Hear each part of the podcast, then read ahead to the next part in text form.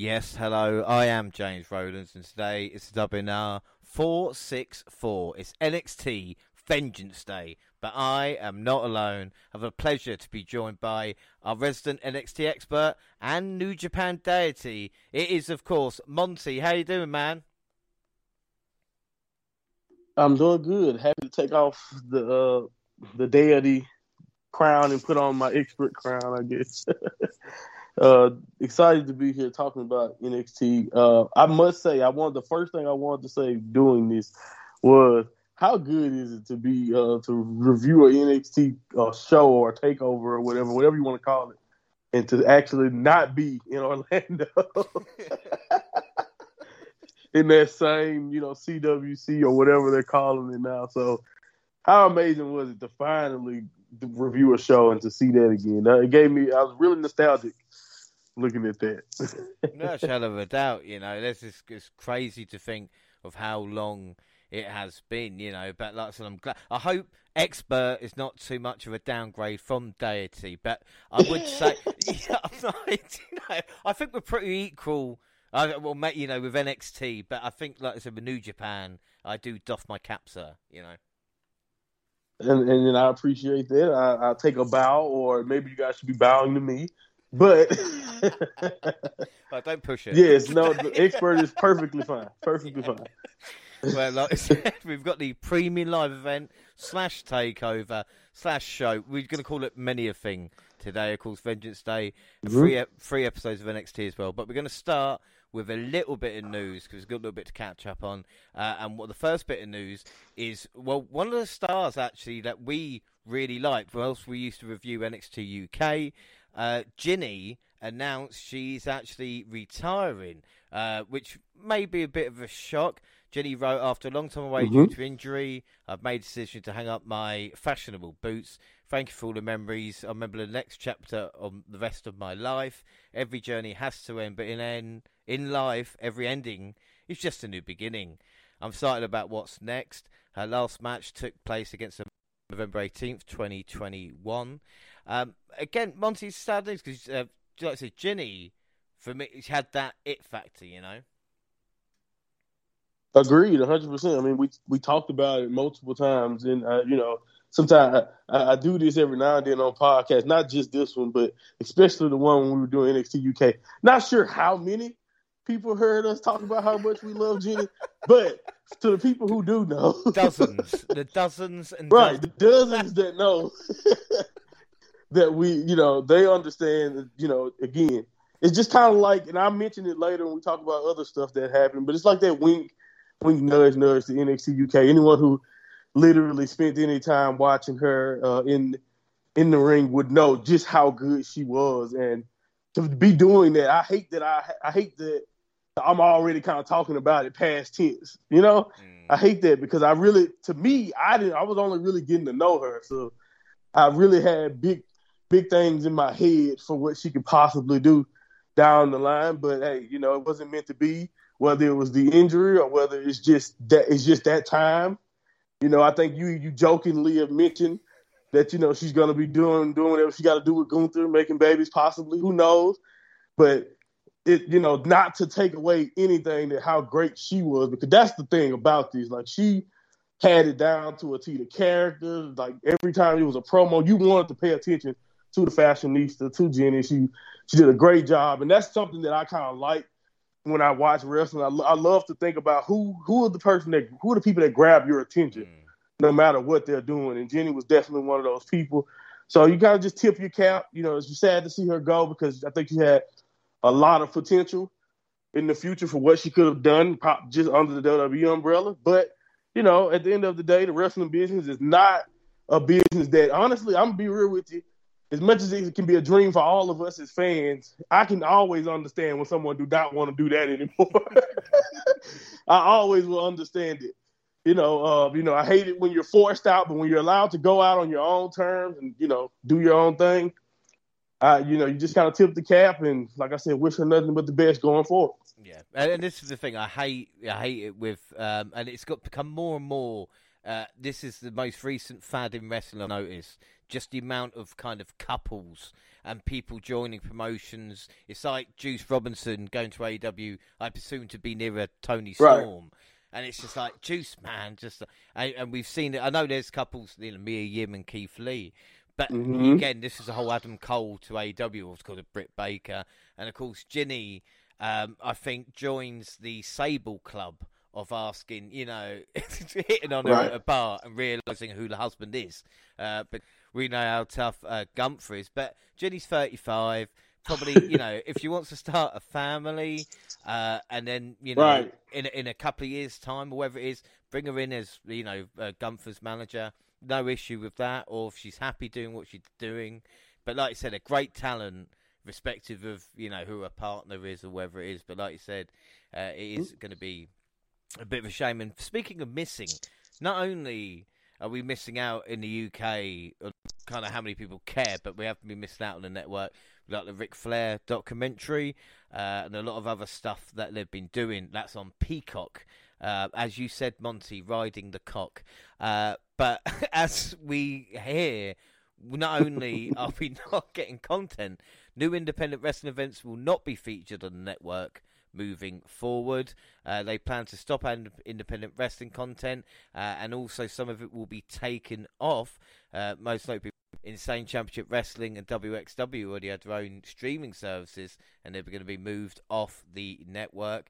Uh, and it's going to be interesting to see, because obviously that was one of the...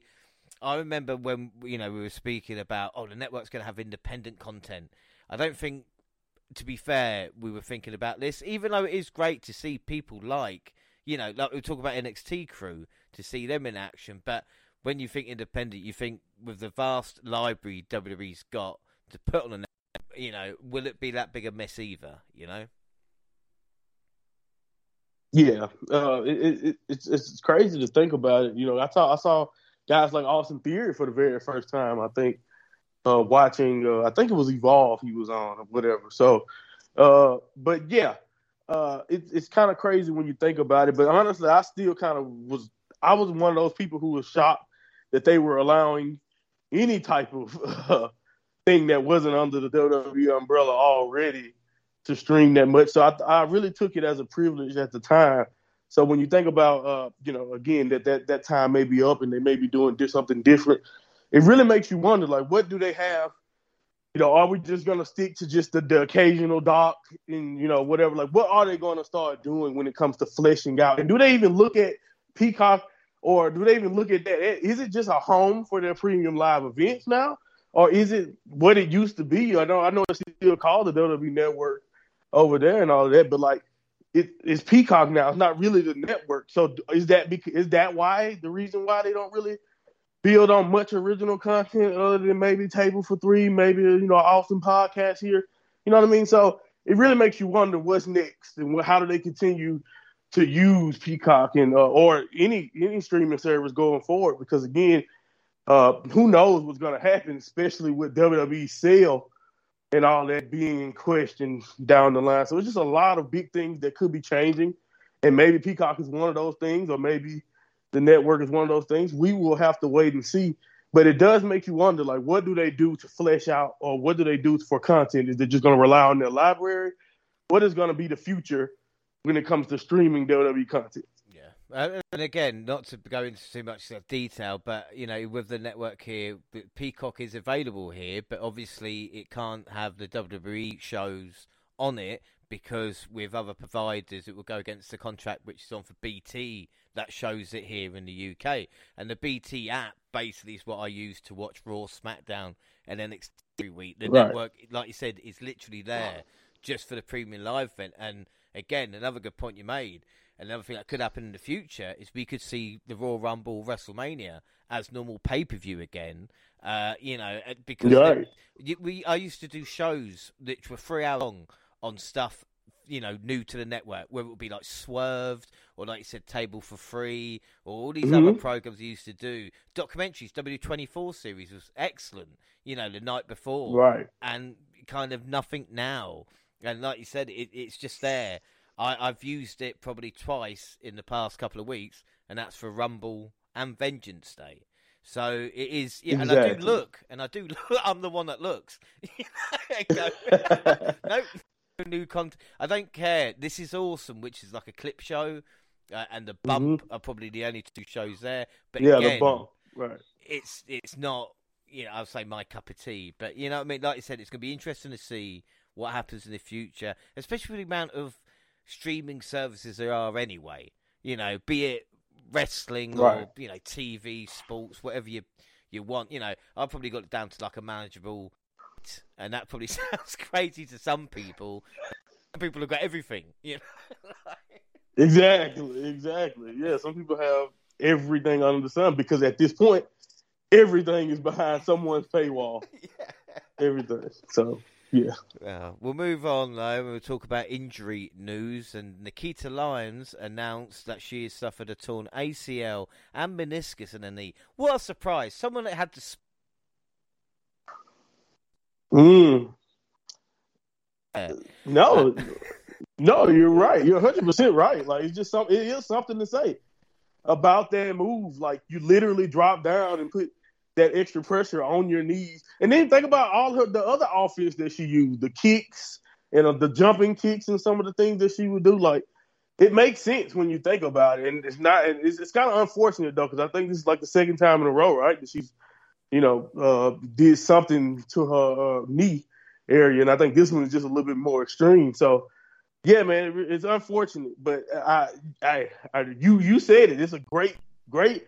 It may be a great visual. It did, it did. It got her over, or at least got her, you know, going viral. That move, but the long, the long term, it's already not really the most practical finish in the world, you know. Yeah, so no, I don't know. Maybe, maybe that's what she needs to reevaluate. Re-evalu. It's kind of funny that she's doing the stuff with Zoe too. Someone who would understand probably having to switch it up a little bit, you know, to protect those legs. Unless Zoe just like a jinx, you know, you just jinx. But fair. Yeah. Lyons has, though, like you said, a knee injury in her time. She announced in May twenty twenty-two she sprained and partially tore her M C L, leading her to remove from N X T Breakout Tournament. Mm-hmm. Only twenty-three years old. And we'll look at uh, Tegan Nox as well. You know, we, right. we must mention her suffering, I think, three devastating uh, mm-hmm. torn A C Ls. So, you know, and I think she's still on W W E T V, so you know, she's definitely in the right, Rumble. Right. We saw her in the Rumble. She was definitely there at the Royal Rumble. Yeah. I can guarantee that much. uh, another thing I wanted to say, and I don't want to, and I'm not trying to do this because I don't police. I'm not really into, especially when it comes to women's body. Trust me, I know what I get. It don't. It's not my job to say anything. But if you see, if you notice, Tegan Nox, because of all that rehab, because of that and years and years, she had to lean down a little bit now. So I'm just saying, and I, again, we all know, we can be honest here on this podcast. We know what part of Nikita's money is, okay? But it, it it should be, it should be at least considered that maybe that's something that maybe need to done, maybe need to be done to avoid further injury. Because you, again, you don't want to. Because that's the thing about Tegan Nox. I think everyone knows what she has the potential to be. But you always wondering because of that track record. He's like, uh, you know, please. I hope she does. I hope she sticks around. I hope she stays healthy as long as possible. No one wants to get that tag, especially when it comes to those. Now, trust me, medicine is, is improving. Medicine is doing awesome things. The A C L used to be something that probably ended careers if you're going twenty-something years ago. But the fact that she's came back from three just shows you how amazing not only medicine, but how amazing she is. So, but you don't want to make a habit out of trying to rehab and come back from an injury like that, because it's always, always like everyone always knows when you go through rehab, you lose a little bit of what you were just to gain, you know, just to get back to close to where you were. So we, we will it's never, tough, man. Imagine her walking in and just like W W E just like, no, yeah. get out the door, you know? Like, yeah, it'd be messed up. It'd be horrible, right? Hey, like she comes back, she's smaller, and they yeah. just like, oh, this is not Nikita. This is not what we. No, it's not what we thought. Like, and, no, and, like and just in case anybody's listening, go, oh, look at that. I can assure you, when Finn Balor comes out, I look at him and go, man, that ripped. Look at that, you know. So again, it's yeah. balanced here on the podcast, but you know, people will keep lying. Like I said, I didn't say it, perverts. But she, she right. will be back. That's where she gets a pop. She will be back. Yeah. Yes. hopefully. Anyway, three episodes of N X T to catch up on, starting January seventeenth. And we started with fun tag match to start. Uh, Apollo Crews and Axiom beating Carmella Hayes and Trick Williams, with Crews pinning Hayes. Uh, Crews, two things here, Monty. First off, Trick is getting better with the talent he's working with, which again, just keep him with Hayes and what's going on. And Crews won a match. Should we celebrate? Yeah, he's believable again, right? Number one contender. Woo! Woo. he, he pinned someone. It's been a while. Yeah. It might be his first win back, I'll tell you that. But uh, like I said, great action to start. Yeah. All four one hundred percent involved. Well, Tony D and Chalex Lorenzo went to the bridge where Two Dimes was thrown over the side. He told Stax as he stood behind him he was officially the underboss. Lia Valkyrie tried to win the award of stupidest wrestler ever, interrupting Toxic Attraction. What what did you think was going to happen here? Come on. But I guess yeah. I guess she needed to set up the event, you know? It's like she, someone had to do it. So she just got there in a handicap. I've I was getting sick of Creed shit. She just said, look, I'm sick of shit. Just sort it out, all right? So Aruka beat Alba Fyre. Do you know what? I actually thought Fyre, and we spoke about this, had a uh, win the chance at singles gold. Uh, that is looks like it's done now. Fyre attacked a referee Page, Carter, and Chance tried to calm her, but she warned the champions she wanted their titles. Ooh. Gallus versus Josh Briggs and Brooks Jensen. Jensen was badly injured, leading Briggs to get beat down by Wolfgang and Mark Coffey. Gallus put away with the power slam and Seguri combination. Briggs has shone in this team, but I think the biggest travesty, and we're going to speak about this a lot, why change Gallus's theme? Why change it? one hundred percent, man. Why the hell would you change it, man? Uh, and then the kicker, the kicker about a lot of these new things, I noticed this at the Royal Rumble. Because, like, Finn Balor, for example, I like his look, his new kind of uh, brooding theme he has with Judgment Day. But it's just a um, uh, it's just a remix of the original song. Yeah. We all know. So, again, it's the same thing here. It sounds kind of similar. And then they, they like, no, stop reminding. If you're going to make a new song, you better make a new song that's better. And stop reminding me of the, be- of the better theme. So, yeah, I hated that they changed it. It's just, it's just, I just, I, I don't know who I can complain to about this, but I don't know why they've done it, but it's less catchy, and I'm, I'm never, it's just, uh, simple, but no, you have to fuck around with it. Thea Hale versus Valentino Feroz. Electra Lopez passed brass knuckles to Feroz, who refused to use them. Yeah, that was right. That, that served her right. That allowed Thea Hale to pick up her first win with a face buster. The New Day were out in uh, suits making fun of Pretty Deadly. No, boy. Until Elton Prince and Kit Wilson walked out. Yes, boy. They were rightfully angry about the injustice they had suffered. Gallus took offence and a brawl broke out. Officials struggled to contain. Um, and a bit of news on that was meant to be, there was meant to be a funeral skit actually on N X T uh, featuring The New Day and Pretty Deadly, but following the death of Jay Briscoe, age thirty-eight. So that shows a bit of class, doesn't it, Monty? T decided to right. cancel the funeral skit uh, and pay homage to him. Very classy. Really yeah, good. I think very classy. I like a lot of the things that, not only that, I mean, even... Even mentioned it later, because you gotta, gotta keep in mind, I know they tried out for W W E, but the Briscoes never stepped foot, as far as I remember, like officially, you know, in you know, for any long period of time with W W E. So, uh, to see all of that again, you know, I know a lot of people who worked with Jay worked for W W E and worked for N X T, and at the time, so maybe that's why, you know, everyone everyone was just collectively hurt. Because we we again, it's just another sign that shows you that when we lose someone in wrestling, it affects wrestling, not just members of whatever promotion they are. You know what I'm saying? You don't really understand how tight-knit the wrestling community really is until something like that happens. So it was a very, very nice, uh, nice sentiment and everything to just scrap a whole entire idea uh, for, you know, just because of they thought it would be insensitive with the timing. And I, I, I just think that's a great move, great, great move to do that. Yeah, nothing without a doubt. Uh, Javier Barnell was ready to sing Feliz Navidad, but Tyler Bate interrupted. He ran over Barnell and finished him off with an awkward attempt at Tyler Driver ninety-eight. Uh, but my big question here, why, you know, it's going, why change Tyler Bates' theme? Why are they doing it? It sounds so generic. It's horrible. Once again. It's horrible. It's... Oh. I don't I don't get it, man. I, I'm not I'm not gonna I don't know, man. It's just I don't know. I don't know what to tell you. And it seems like whatever it goes with they think they can only get a couple of these new things right. it's, not, it's, it's like, oh, I tell you what, why don't we make a shitter version of this song? Right. How can I make this song sound as dry and as generic it's, it's, as possible?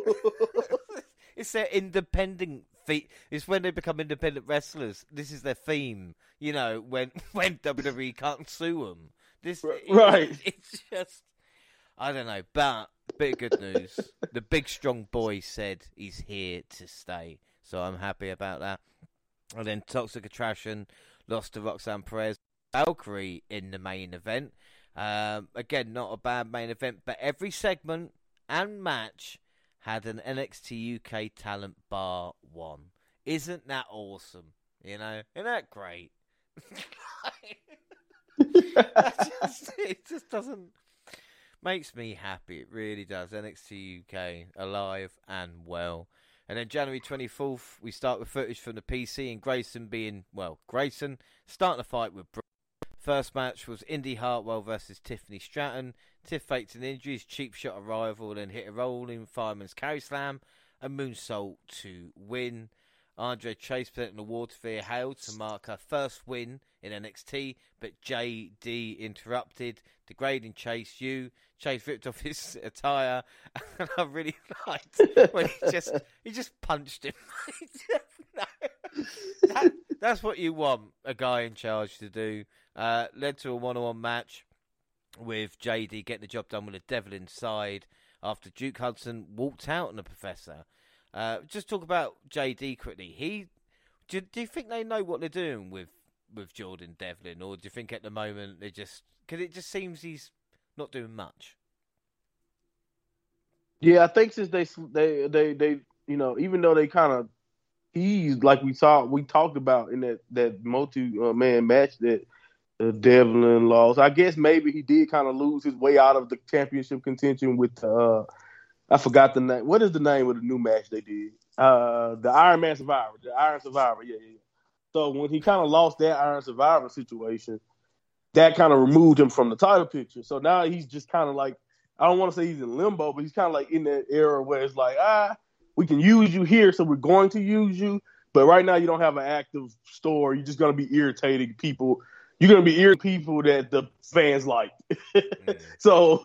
You know, that's kind of like his role right now. And I, I think sooner or later he'll probably end up mixing it up with maybe, uh, you know, I guess they don't want to run it back with Tyler Bate so soon, you know, because he had a lot, he was a lot of, a lot of uh, things when he first was getting introduced.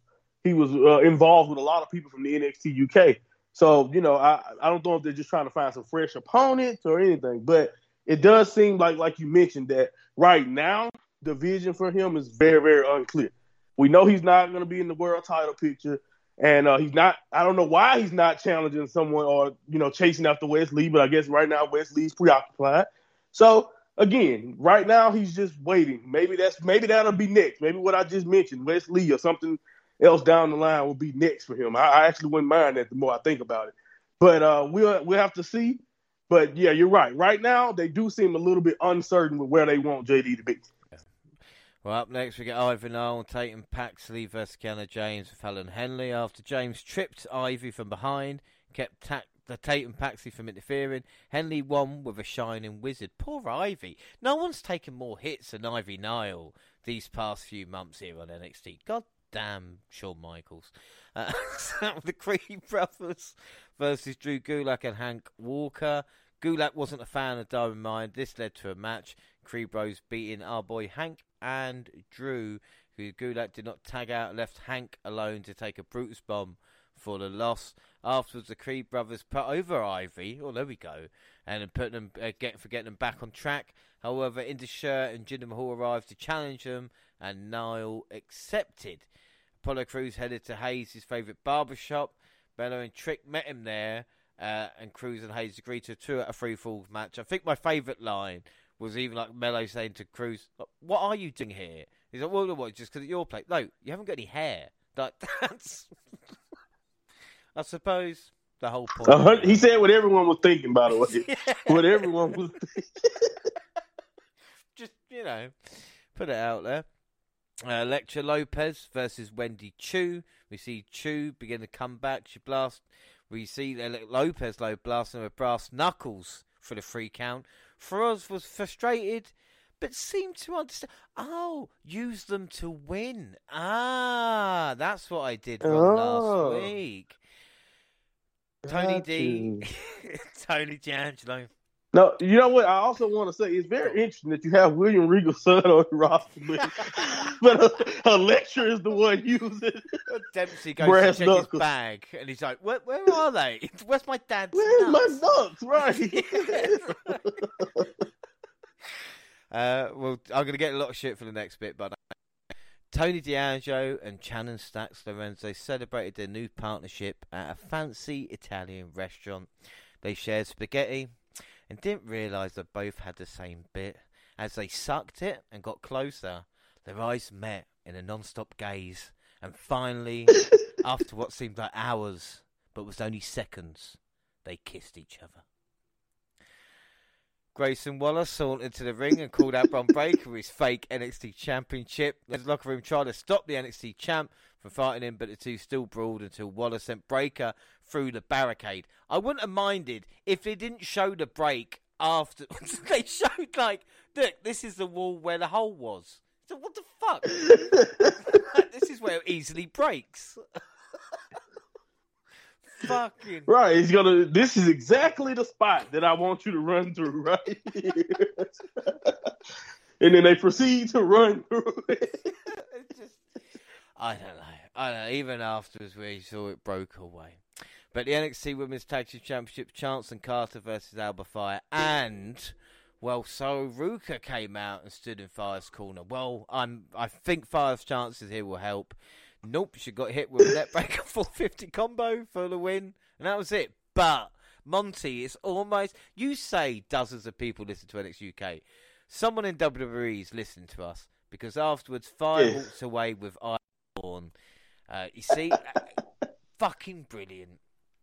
And then I got excited. They're definitely listening to us and booking, and now it's just like we're the ones. We we saw it coming. You know what I mean? Like, no, no, that, we were going to do that the, the entire time. Don't worry. Yeah. They're going to do it the entire yeah. time, sure. And then I thought, well, that would be an interesting match for Vengeance Day. Nope. Helen James instead. What the fuck did that come from? I agree. Um, it was immediate, too. It's like, it, it wasn't that long in between the segments where they was like, we show you this. Oh, nice new interesting tag team who can challenge for the title. Oh, no, the people who don't even like each other. Let's just let's go oh, with this. What the fucking hell? Cora Jade tried to talk uh, down about Lyra Valkyrie, but the camera cut to Nikita Lyons, who'd been injured in the N X T parking lot. Hope it's not a serious injury. Uh, Wes Lee and Dijak met, met in a dark room where the champ refused to show any fear in the face of the latest champ. Gigi and J C threw catty shots at one another until Roxanne Perez mocked both of them. The two members of Toxic Attraction looked ready to fight each other, but then switched modes, stomping the N X T Women's Champion and sending her through a table during their contract signing, showing with Dolan and Jane holding the championship belt together. Now, Monty, I'm sorry, but even if you're playing along, you wouldn't talk that much shit about each other throughout. I mean, they went for it. There was no. They went for it, man. Exactly. It's like, so this is, and I, and I got it. I kind of figured that they were just gonna swerve us, but because it was too early for them to already not like each other, I figured that. But it's uh, to that extent, it's like, no, hold on, they've been waiting to, to turn on each other for a while. If this is how they're talking about each other, it's like, wow, they've already thought this through. Mm-hmm. Wow, yeah. There's, a, there's many a true word said in jest, but yeah, it's a step too far. Uh, Gigi got the best of it, but it's, it's not a competition. Last episode, January thirty-first, Creed Brothers versus Indisho. We've been waiting for this match for a very, very long time. Jinder Mahal grabbed the leg of Julius to slow him down. ten-week bill, right? Something like that. My God, it's, it's almost as long as L A Knight versus Bray Wyatt. I thought we were going to have a pitch black exactly. match. I didn't know what we were going to get. Right. Uh, Ivy got on the apron to threaten Jinder and was knocked down by Julius. Ju- Julius and Brutus forgot she was a wrestler, uh, so Brutus attended to Nile and sang with fear. Took him down. And they didn't even bother with a double team move. That's what I was disappointed with. It was just, just a choke slam while, while Veer watches, I guess, or whatever. Stands with his arms raised. Like, really? Not even a double choke slam? But um, Julius very well in this and saved Veer from breaking his neck, which again is a, yes. What strength, man. Yeah. Yeah, fair play. Um, Zoe Stark, after an impressive Rumble run, beat Indy Hartwell, who was also in the Rumble. Uh, the Hill attacked Hartwell after the match until Soa Ruka made the save. Ooh, can't wait. Wes Lee with a pointless promo. Bron's older brother, Dijak, beat Von Wagner. And do you know what? This was surprisingly good. This was better than it should have ever been. It was just two big, meaty men slapping meat, you know? Yeah, and again, I think guys like, and again, and I hate to do this because you're right. This is probably one of those times where I have an opportunity to say something positive about Von Wagner, but I'm going to choose to just put over Dijak because look, look at the type of match he got out of Von freaking yeah. Wagner, man. Like you mentioned, uh, no, but it, it was it was definitely way better than it had any any right to be. I say that without a doubt. And speaking of great match, well, so ooh, ooh, easy. That was that wasn't a right match. But speaking of great matches, this, this speaking of something else, uh, Ax, we see Bate versus Axiom. I loved Axiom wondering what happened to A-Kid. I mean, this is... What happened to A-Kid? Because, like you say, only you and I are laughing at this. Like, they're the booking N X T for us at this moment in time. Just, just you know... My fiance was like, "Hold on, isn't he A-Kid?" I'm like, "See, yes, he, yeah, he was." And I'm just chuckling the entire time. Even Bate going, "Do you know what? There's a lot of similarities between the two." Right, you remind me of him. I'm not sure what it is. Oh God! Well, even Kemp got in on well, it. Yeah. Like, oh, whenever you see A-Kid, you know, tell him he's trash or whatever. So yeah. Yeah, Kemp wasn't a fan though. But Tyler Bate did beat Axiom. The big strong boy pulled off the win with a Tyler driver, and then Damon Kemp attacked both afterwards. Of course, Damon was in N X T U K for a cup of coffee. And do you know what? I haven't heard limeys as an insult for a while, so it was quite it's quite different. Oh, we you limeys. Fair enough, but the, the action was excellent. I'm pleased people can see it now. You know, people go, "Oh, fucking hell." Right. You know? Like I understand that. I saw that. Like I was, oh yeah, see, they had a Heritage Cup match on the on the little tablet, and now here we are running it back here. You know, like we appreciated it, but it's so great. Again, like you mentioned, I literally heard someone talk about Blair Davenport earlier. And they were saying, uh, and after you know, after what happened between her and Will Ospreay, when Ospreay gave her a cutter and kind of kicked her out of the Empire, she went into hiding, which was N X T U K. Oh. So, they, yes, they literally called it into hiding. That's what they meant. So, like, yeah. That's how bad it was. So I'm so glad these guys are on T V every week now. Well, like I said, the joke, jokes on them because. And Bate. We've got Isla Dawn with Alba Fyre. Uh, that mm-hmm, set, mm-hmm. I mean, it was a ceremony about her being reborn or letting go of her ego or some shit. And then we had the woman that I disliked the most in N X T U K, Stevie Turner, making an in-ring debut. There was four D. Vic, Vic did mention four D for a second, and I shut up, Vic. He did. Sh- shut up, Vic. It doesn't make any sense. Just shut up. Uh, but Danny gave Stevie Turner more of a fight than she expected. However, the streamer, the streamer not a steamer. Took out Palmer, a pump kick D D T, and a set outside slam for win. And I tell you something, Stevie Turner looked better in this match than did her entire N X T U K run. That's fair play, fair play, and I want to tell her this too. I like the D D T better than the than the, than the Uranai. The way she whipped the D D T, I was like, no, that that you finish it with that. You don't need the the other move, but there you go. It's, sometimes they do flog a dead horse. There was, I can't remember what match I was watching, but it's like you hit really cool finisher and then two other just completely unnecessary moves. Felt like you finished on a clothesline. You're just like, what? What are you doing? It's like, bro, finish the match, he's man. Dead. He's dead. He's nice... dead. He just dropped on her head. She's gone. What are you doing? Uh, Charlie Dempsey and Drew Gulak had a technical battle. Fans would expect of the two submissions. We're getting spoiled on this N X T, basically, when it comes to actual wrestling. Because Gulak fought out a crossface chicken wing through Dempsey face-first into Hank Walker to set up a surprise pinfall. And do you know what? This has not been a, a, a bad story told either. It's not a main storyline, but again, this is a bit like the old N X T where everything's kind of happening for a reason. Called Gulak with Dempsey and Walker. And you wouldn't... you. Surprised if you saw switcheroo in this one.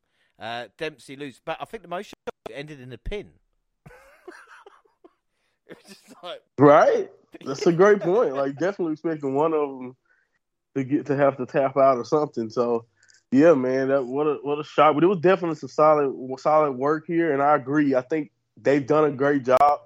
It may be dragging to some people, but I think they've done a great job of just doing a little bit every week, a little bit, adding another layer to the story uh, every week. I think we all can kind of see that. I don't know how long Gulak and Hank will last together, but I guess we'll have to we'll have to you know ride ride it out and see how the story goes. But uh, definitely a, a nice little first encounter here when it comes to Gulak and uh, Dempsey. Well, this is a weird thing because it's like even in my because obviously we've got our N X T today, and you can imagine Gulak getting rid of Hank and saying, look, look, you're useless to me, and becoming a team with Dempsey or kind of managing him. And then, you know, uh, you've got Chase U, of course, uh, you know, Andre Chase. Uh, maybe he has problems with Duke Hudson. Mm-hmm. Duke Hudson turns on him, needs a new student. Old Hank's there. You know, long-term storytelling. That's what, that's what we're going to do. Agreed. You know, like, but it does make sense in a way, because like you said, in N X T, the problem is we've just had matches and things that happen that just have no connectivity, if you know what I mean. Like, like I said, if at least it's little stories and little things, um, which is which can only be a good thing. Uh, anyway, one hundred percent. N X T was always at its best when they build stories, you know, yeah. uh, at, you know, one week at a time. So I think if they get back to that, N X T can only get stronger. Exactly. And then the main event, the most, uh, well, I think unnecessary match, really. I think it was unnecessary to add Gallus to the tag team match. But we get the New Day Invitational, the Dyad versus Mallet Blade, Ed Josnoffi versus Chase U. Winner would be added to Vengeance Day. Reed and uh, Fowler had a plan that played out in isolating Chase. Finally, Duke got the big hot tag and turned the action round. Chase U picked up the win with the Fratliner on Reed. The night ended with Gallus and Pretty Deadly staring down Chase U, the New Day, and celebrating the win on the Underdogs.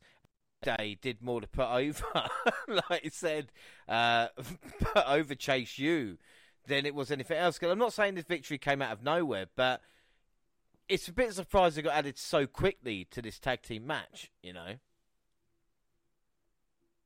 Yeah, I agree. You know, uh, honestly, it's always hard, kind of harder to gauge, especially down there in Orlando, just how how how, how over Chase U is uh, when when they have their entire little section that's that's dedicated to them. But uh, you're right, the New Day definitely did a great job here, kind of giving the rub to Chase U.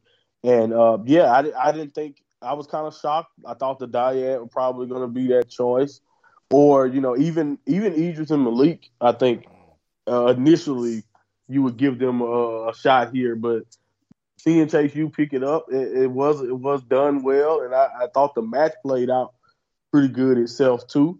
So I didn't have too much of a problem with it. But uh, it definitely made uh, it harder to pre- not only to predict, but it definitely gave, added another element to the match that, like you mentioned, honestly, when they even added Gallus to it, I thought, okay, well, we can just leave it here at a triple threat. But, you know, going with the four-way, uh, you know, I, I, after watching this match, I was like, okay, we can go for it. Let's see what happens. But, uh, again, it was kind of, it's still kind of cool because Chase U feels like something that have grown organically, you know, uh, when it comes to N X T. So I do think it is kind of cool to even see them seriously in this spot, especially when you think about how many L's Chase, Chase used to take.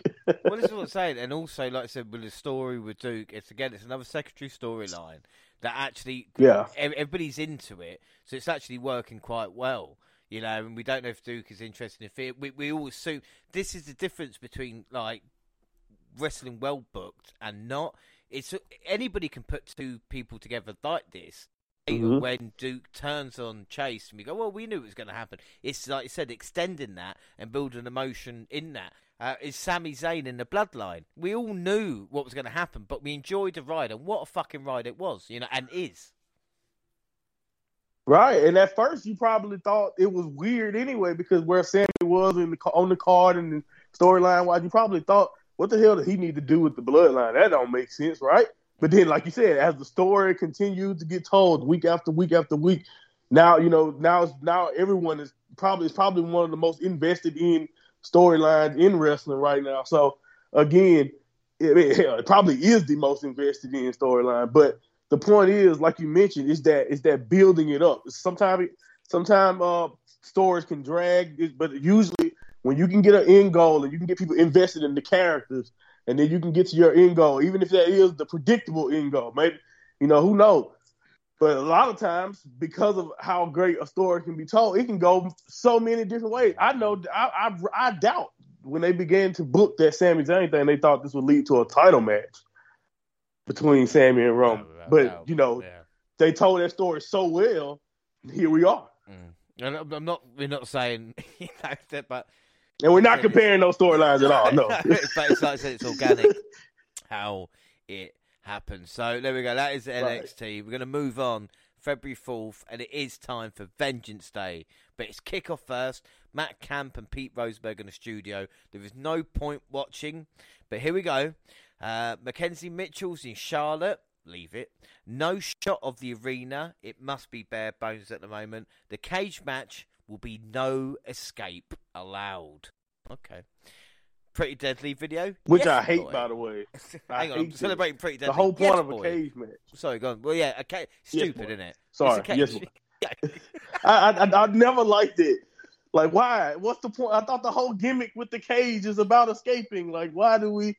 Like, if we wanted to see when someone just get pinned or, or tap out, I mean, you just, you just have a normal match. Uh, whatever. Just move yeah. on. It's fucking stupid. Uh, Briggs and Jensen giving James and Henley. Uh, Jensen saying, look, just don't fall on your face like I did. All right? That's as simple as that. New Day with new shirts. And on to the main show. That was it for Kit. It was pointless. It really, really was. This is, though, and Monty, as you alluded to earlier as well, the first TakeOver P Premium Live event out of Florida. Well, you could say since April second, twenty twenty-two, which was Stand and Deliver, but on the road since N X T Portland, which was in, I think, twenty nineteen or twenty twenty. And do you know what's crazy? nineteen It must be nineteen because I went back. What, early twenty twenty? I went back and listened to it. I think it's early twenty twenty because yeah. I went back and I went to hear your voice and it was Dan's. And I thought, the last, what, Monty's not had a proper N X T takeover with me. Do you know? Like, exactly, yeah. That's crazy. That's what I. That's what I was saying, man. That's why that was the first thing I wanted to tell you because I was like, it's amazing to think about. It really is. Time flies, man. Time flies. But it was great to see them back in the arena, man. Yeah, it's unbelievable when you think, you know, like I said, this is the first proper takeover. But obviously, we're going to be back on the road, uh, and this is fun. Like I said, be back in a proper arena with the fans around. And Monty, I will say, it's good to have you by my side. For this one, we see the show begins with a video package of Charlotte Flair hyping up the matches on the show for all people walking down a runway type set because uh, they're in Charlotte, North Carolina. You see, we've got Charlotte, clever. Don't tell Jaxie because she, you know what she's like. There was no kind of big shots of the crowd, but uh, we had Vic and Booker on commentary. I didn't mind the layout, you know. Like I said, there was a the, the top two seconds. I used to, I thought, well, the old N X T would have sold out. But again, I didn't mind the layout because it, it looked quite open. And the way W W E do it, it did look like a, a full arena, so to speak. Yeah, it was uh, certain shots, I think maybe every now and then when they would zoom out a little bit, you probably could make out that, you know, some of those empty seats. But honestly, like you mentioned, they did a really good job presentation-wise of making it still feel like a big-time, like, W W E arena event. So, uh, you know, I don't think, like you mentioned, they really did a great job. The set, I thought, was pretty cool. Uh, you're one hundred percent right. The old N X T, man, the, the, it would have been a buzz in that arena like none other. So you do you do kind of notice that. But, uh, it, again, it was still awesome, like I mentioned earlier, to see them out of that same confined uh, space when it comes down to Florida, seeing those same fans and all of that. It was great to finally see, uh, you know, fresh faces, see who really can command uh, an audience of that size, too. Without a doubt, like I said, it's a big opportunity for all this talent involved. Uh, but, it, like I said, with the, the way the, the layout was, Uh, and the way the lighting and everything kind of, and the sound, I think, was the main thing, because even we talk about Stand and Deliver, they're a bit echoey with the people. There was no echo here. It sounded like there was a full crowd uh, in, which really, really helped it out. And what helped out more than anything else was the opening match. N X T North American title, Wes Lee versus Dijak. At first, Lee tried to suck a Dijak in by pretending to lie down for him. Uh, but when he went for a cover, Lee kicked him right in the head. For most of the match, Dijak was dominating his small opponent, while Lee would make a comeback every few minutes to hit a few big moves. I mean, Dijak was throwing Lee around like I do microphones, Monty. You know, it took three attempts for Lee to German Dijak, which again is great storytelling involved. Dijak nearly broke his neck off the apron, then Lee showed us his handspring and springboarding ability, diving outside and back in. Uh, but Dijak said, "Hold my beer," because he landed on his head after a hurricanrana off the top. I mean, honestly, that replay, I think, got a holy shit and a this is awesome chart. But I thought he was dead for a second. Yeah, even Booker T's reaction to the actual replay was great, because I think he didn't notice at the time that that's how he landed. But yeah, that was it was absolutely sick, because it just looked like he got spiked, man. Uh, Lee squashed him, but Dijak kicked out and got Alyssa's awesome chant. Uh, Tony D and Stack showed up to interfere, but Dijak took him out with a moonsault after Dijak tied Lee to a chair with a broom. Anywho, Action allowed Lee to take advantage and hit his finisher to score the win. Now, Monty, I thought this was a fantastic opener. Yeah, no, no, one hundred percent. Honestly, like, the, the, the energy, the, the the crowd being behind Wes Lee, but also just as the match developed into the amazing encounter it became, the crowd was just really just into just giving both guys love and props, because that's just how great he did. I, I did. I can't help but after looking at this result and say, Dijak has to be sick of this, fighting for the North American title, having classic matches just to not win. Like, he just has to be sick of that outcome, to where he just goes and down to N X T and picks exactly where he left off, honestly, when you think about it, when he was Dijakovic. So, uh, but this match was so good, man. Just what a way to kick off the show. And you, you said it all. It's really hard for me to even put all those big spots and uh, the beautiful striking that they had in that. It was just hard. It can't, it can't even really put, give it, do it justice. I honestly, just go check out this match if you can, because that's just how great it was. The only negative I can think of was, like you penciled out earlier, the two lovebirds, Tony D, and I really, really, really wish they kept their word and just left this match the hell alone. Because I, I could have swore a few weeks before that Dijak was, t- I mean, uh, Tony D was telling uh, Stacks, ah, oh, don't worry about Dijak. And then they come out and they just, for some reason, step right in front of Dijak. I just, like, I just hated the placement of that. I was like, that finish is the only problem I can even say I got it. It was so overbooked. This would have been a perfect title defense if you let Wes Lee overcome him straight up, or if you let Dijak be too much.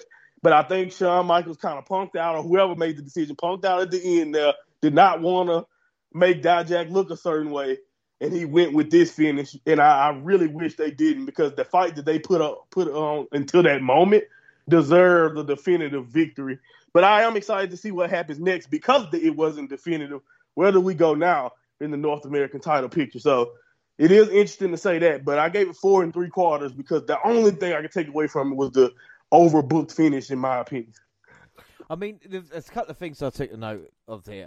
Dijak, for me, just looks awkward with this character. Like I said, we've seen Dominic Dijakovic, we've seen this Dijak, we've seen T-Bar, and I just don't know if it's, he is awkward or will grow into it. But he's just fire in the ring. You mentioned it with Von Wagner, with Wes Lee, talking about classic matches with Keith he's Lee. He's unbelievable. You man. know, like, it doesn't matter. Size, yeah. tall. I mean, I won't call Keith Lee fat, but you know what I mean? Like, big men, little men, put him in the ring. He has a banger. It's just, it's that character and connecting. Because he connects with the audience through his wrestling. With people. Yeah. Right. Just, right. I just, I don't, with Dijak, I just think he's he's missing that out a little bit. Uh, and also, another thing, talking about connection with the fans. Because we know baby faces can get bland. But the underdogs, mm-hmm. like Ray or even Sami Zayn, right. Lee, Wesley connecting with the crowd. And I know, it's right in. It's honestly just like the crowd was so into this. I, I, I It was like being back at a takeover. That, that's how good yes. this opening match was for me. I agree. The energy was one hundred percent there. They really bought into him fighting the bigger man here. And you're one hundred percent right also with Dijak's character thing. I think that's probably the only thing that's ever been a knock on him is how do you get people to believe in him as a character? And, I, and I, I'm with you. Coming in and just kind of talking about justice and doing this and, and you know, just making angry faces. And you're not to be, you, you know, he looked like a guy who's not to be messed with anyway. So, like, what's more? It's kind of like they, it's funny. They did this segment with uh, Robert Stone and Von Wagner. He was like, you know, make someone care about you, Von, basically. And Dijak kind of has the same thing, yeah. you know. Right. He kind of has the same thing going on with his character. Like, make someone care about who you are. But we love everything about him when it comes to wrestling. You bring that bell, Dijak is going to bring it. And this is exactly what you saw here. And Wes Lee was the perfect, uh, like you mentioned, underdog. And it was a great... Great, great story told there between them two. I just really wish that Stacks and Tony D left them alone. Yeah, no, I'm going to agree with you. I'm going to give it four and three quarters out of five. I thought I was over. Right, you know, because I, I love N X T. And when it's like this, this is the reason why I have loved it and still love it. And loved it when it was, even when it turned it back on us. And you were here, Monty, for that. I still stuck with it. You know, I don't know, it'll be, it'll be all right. Uh, Through know, the dark days. And it would be remiss to not mention broken fucking finger. What a gnarly shot that was. I think if you notice, Wes Lee, after he was celebrating, he looked over at him, and I think he saw what we saw, and you can kind of see, he's like, ugh. Like, yeah, that was bad. It was, oh, my goodness. Yeah. What a shot. Yeah, and what a match, and what a way to start us off. Uh, but predictions... It is bonus league time, and like I said, the bonus predictions. At this time, the scores are Jaxie's on eight, Monty's Gina's on eleven, and I am on twelve. So in the first match, me and Monty went Dijak, Jaxie and Gina went Wes Lee. Would you fucking believe it? We are the experts, though. So I'm sure we've got time to fight back in this one. We'll be all right. N X T had a watch party. Good for them. Uh, Mackenzie Mitchell interviewed Caden Carter and Caden Carter Chance. They said nothing of note. Uh, and up next, they're in action because the N X T Women's Tag Team title match, Fallon Henley, Kiana James versus Kiana Chance and Caden Carter. We see James and Carter start for the teams with a basic lock-up. Carter taunted the Cowboys at ringside to anger James. The story of this match, if I can say that, was Henley and James having communication issues because they don't get along. Uh, but both of them still wanted to win. But I tell you something, Chance and Carter, the amount of double team moves they were hitting, I'm thinking this is not going to end well. Because they right. were beating the shit out of them. In the end, Henley ended up covering Carter close to the rope, so James held Carter's legs down to keep her pinned without Henley's knowledge. That's how your N X T Women Tag Team titles change hand, on an on an angle in a singles match used here. Monty, one hundred eighty-six days pissed up the wall for the tag yeah. team title reign. This is in like... a match where you show us that the tag champions are the better team. Like you said, that was the story. The tag champs are the better team here, and they still lose. So, yeah, man, what a what a what a way, what a way to do it. Uh, I like I obviously we're uh, it was not what I was expecting to happen. Uh, and I don't know. I, as a matter of fact, you kind of saw the crowd reaction. I don't even think the crowd the crowd didn't expect it either. There was a lot of guys with their hands over their head, just like what? Couldn't believe it. So, uh, but it was still a pretty good match, you know, uh, and especially better than my expectations coming in. And uh, I, like I said, Carter and Chance was the better team. They executed like that. You even mentioned that. But in the finish, uh, I just again. I was not expecting it to go that way, but I kind of knew. I was like, I was debating when I was predicting something was going to go not as I see as I as I would uh, imagine it's supposed to go. Uh, but I, I still did not see them us getting new champs. But I guess we'll just have to see what they're going to do with that story going forward, forward, and what does that mean for the tag title, particularly when I talk about earlier that we have an even more interesting team kind of waiting in the. Mm. in the men, in my opinion, who can be tag champions going forward. So, I don't know, maybe we'll see. Maybe they're trying to protect Caden Caden, and uh, Katana from that, or, you know, I don't know what the hell going on. And they're just, they're just you know, passing the belts around because it would have been, it makes a nice new, you know, nice new team to be there because it felt like Carter and Chance were running out of opponents. That's another element of it. So, I don't know.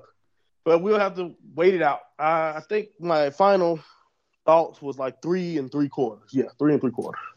Well, like I said, one hundred eighty-six days reign. You would maybe think Chance and Carter would go on the main roster uh, because they're one of the only tag teams. Yeah.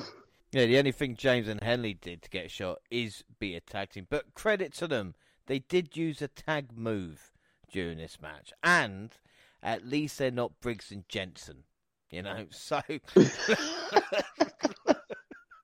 got to be happy. I mean, thank fuck this didn't start the show. The reaction of the crowd is mainly due to booking. We should learn they changed women's titles on takeovers. They fucked us about three times here. And they probably switched tar- the title on N X T. Out of nowhere, too, just in a random... yeah, just... Another random throwaway tag match. maybe No maybe, story whatsoever.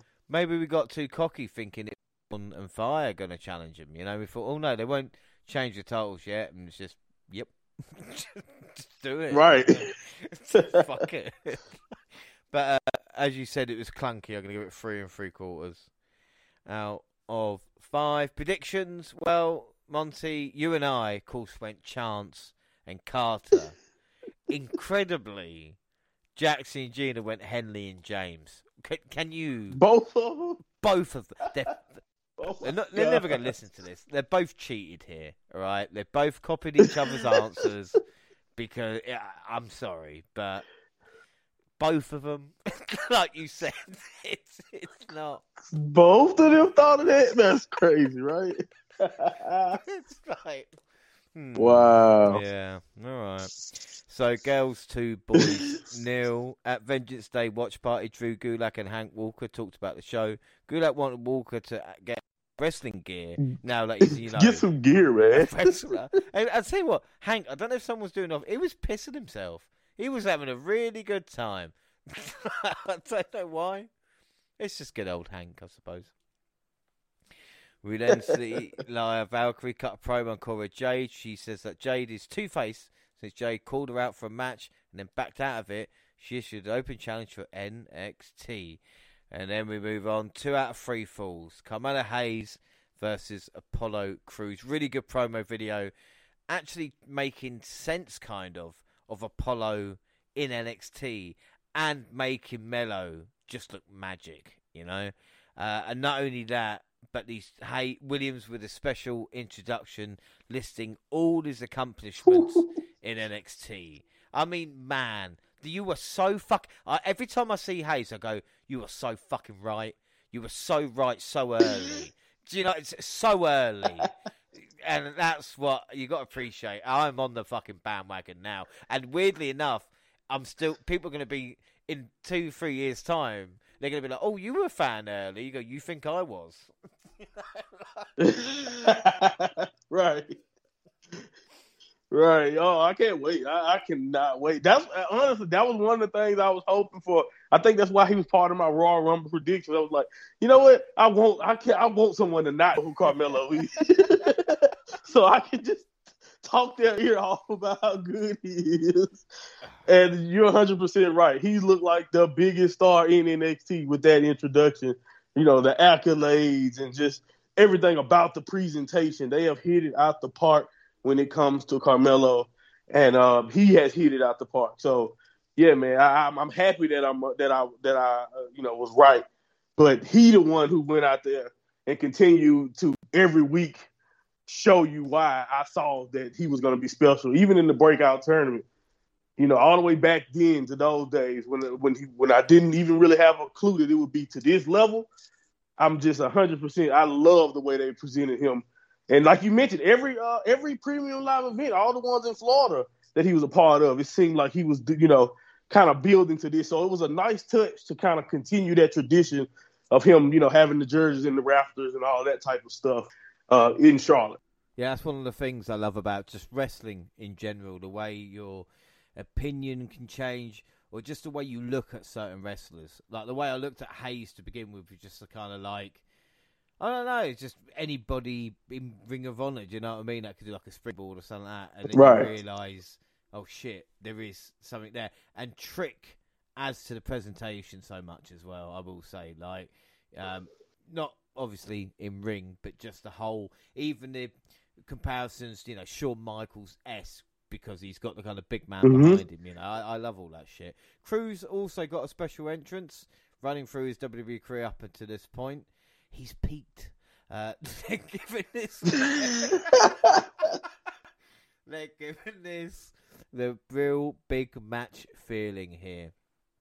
And of course, the two are both gifted technicians and high flyers. So they start with a fast-paced exchange of holds and takedowns. Uh, but I, I thought they started wrestling it a bit like it was an Iron Man match. And I thought, how fucking long is this going to be? Like, but again, I, I, still, I still enjoyed it.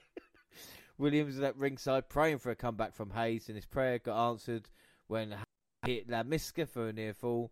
An elevated cutter got two for Hayes, locked in a crossface. Crews tapped out, giving Hayes the first fall. Now, Monty, you're a massive Melo fan. How many times has he won with mm-hmm. a crossface finisher? This is the first time I've ever seen it, especially, particularly in N X T. I don't, I can't speak for anything before this, but. Yeah, in N X T, I've not seen him make anyone, not only with the crossfire, I don't think I've seen him make anyone submit in general. So, nah. yeah, man, first time for everything, huh? Even, I think it was answered like, Vic's go, or, or Book say, or maybe, the, you know, he tapped out early because, you know, he wanted to save himself. And it's just like, Booker's like, no, no, no he didn't. Nah, nah, that hurt. No, it hurt. He just tapped out, yeah. Uh, they trade shots to start the second fall. Crews Uh, pops off a trio of Germans for hitting a standing shooting style press for a near fall. Uh, and just as it looked like Trick was going to interfere with steel chair, Dabba Kato, and we know that because Vic Joseph mentioned his name, rather than who is this big man, or whoever it is, was Dabba Kato. uh, obviously, the former commander Aziz showed up to prevent Trick from interfering. So I guess the vision came true. Whoa. Somehow, though, Hayes got the advantage and hit the diamond leg drop to win. All right, cool. Two and oh. Like I said, cementing oh, Melo's place. But after the match, Kato laid out Crews with a choke bomb and a chair. Why try and help him win? I guess we'll find out soon enough. Again, you either probably loved this match or hated it. Monty, what was your thoughts? Yeah, man. Like we mentioned, uh, Melo did look like a star, and I do. I must say, he looked like even a uh, even bigger star after completing the sweep, because I don't that that doesn't happen often. We talk anyone who watched enough two out of three falls matches in wrestling, you know, it's rare that you get a sweep uh, like that. But Uh, I did find this match enjoyable, but uh, I will be honest, it was definitely missing something to me. The intensity wasn't necessarily there, uh, especially let's compare it to like the opening match. I think the intensity, maybe it's because it had a title on the line, maybe because of the stakes. Even though this match had stakes, it did not feel like uh, that. And maybe it was more, maybe it had something to do because I just expected Melo to win. And, like, I know that going for Apollo in this spot to get another shot at Bron just didn't make sense. So maybe that took away from it. But uh, this was still a really good match, though. It was great. It was cool to see Kato uh, again. I, I, like I, we mentioned, where the hell was the big, where the hell did he go? Where the hell did the big, some of these big fellas disappear to, like him and Shanky? Uh, so it honestly didn't surprise me uh, that he turned on him, because we mentioned that giant man abyss room that he kind of was left in for, for however long. But it did shock me that he showed up to help, but it making Apollo look like a fool. like, like immediately, I didn't. I, I really didn't understand. I was like, I thought he was helping him, but then they confirmed it by him turning. But he did just help him. So why did he? T- Again, that part I was kind of like, okay, uh, good to see you, Kato. I have no clue why we're doing this, but you know, let's do it. But yeah, man, it was good. Good for Melo though. He did come out on top, and uh, I think that's the right decision to make. I gave the match itself four stars, but it definitely was missing something to me. Uh, and again, uh, I'll let you kind of go. Maybe, maybe you could tell me, am I miss? Am I missing something? Am I wrong? Was it was it better than I'm saying? It was a match of the year. No, uh, like I said, no, it was the action warmed up after the first fall. But again, I don't know if it's not Apollo. Yeah. Kind of getting out of first gear, so to speak, but like, it did, did get into it, but it was good, could have been great. And have right. Commander Aziz show up, you know, I know we're trying to get Double K as a character, but people go, that's Aziz. Even in his jacket to cause a distraction for Crews, you know, stops Trick from interfering, makes the vision come true, but puts Crews off long enough for uh, Hayes, because Hayes just beat him twice. That That's simple as that, you know, and like Carmelo comes mm-hmm. out, look at the bigger star, and like we said, I'm glad we're on the on the, the Hayes train, because I'm glad we're not on the the, the cruise cruise, I guess, because otherwise, it, you know, I'd be a little bit worried at this moment. But uh, like I said, I four stars. I can I, I do agree with you. I think the same. I think you. Uh, the problem is, I'll say you and I. I don't put any anything in your mouth, so to speak. Uh, mm-hmm. You expect from these two guys. We know what they can do. Then they've right. got, they've got twenty-five minutes to play with, and I think the twenty-five minutes was a little bit of a hindrance. Then it helped, because if it's fifteen minutes, they just cram everything into it. And that might have been more fun. A bit like right. It would have been a, a much faster like. pace. Yeah, yeah, that's true. Well, predictions. We all went mellow, so the first points for the N X T experts. Yeah, we've got one. Yeah, you can listen to Gina and Jaxie's N X T update next month. Uh, no, all went mellow, so it's three one at this moment in time. Valentina Feroz accepted Lyra Valkyrie's challenge for N X T. I thought that was for Cora Jade. Anyway, the new N X T Women's Tag Team Champions James and Henley celebrated. Great. And N X T Stand and Deliver was announced for Saturday, April first. And then N X T Tag Team Title Match. New Day, the champions, versus Gallus, versus Pretty Deadly, yes boy, and Chase U. And matches with eight competitors are almost always going to be chaotic. And when it's four teams instead of two, it's even harder to follow the action. Unless you've got Pretty Deadly involved, who are probably the greatest tag team of this generation, without a doubt. Uh, I go really heavy to Pretty Deadly, so stick with me. Pretty Deadly dominated Woods. I mean, dominated him, there was no doubt. Kingston got a hot tag, cleared house, and then got thrown on the other teams. Chase followed that up by suplexing Kit on the others. He risked himself. We don't really see Chase U risking himself that often. Uh, great stuff. Duke had a nice exchange with Pretty Deadly.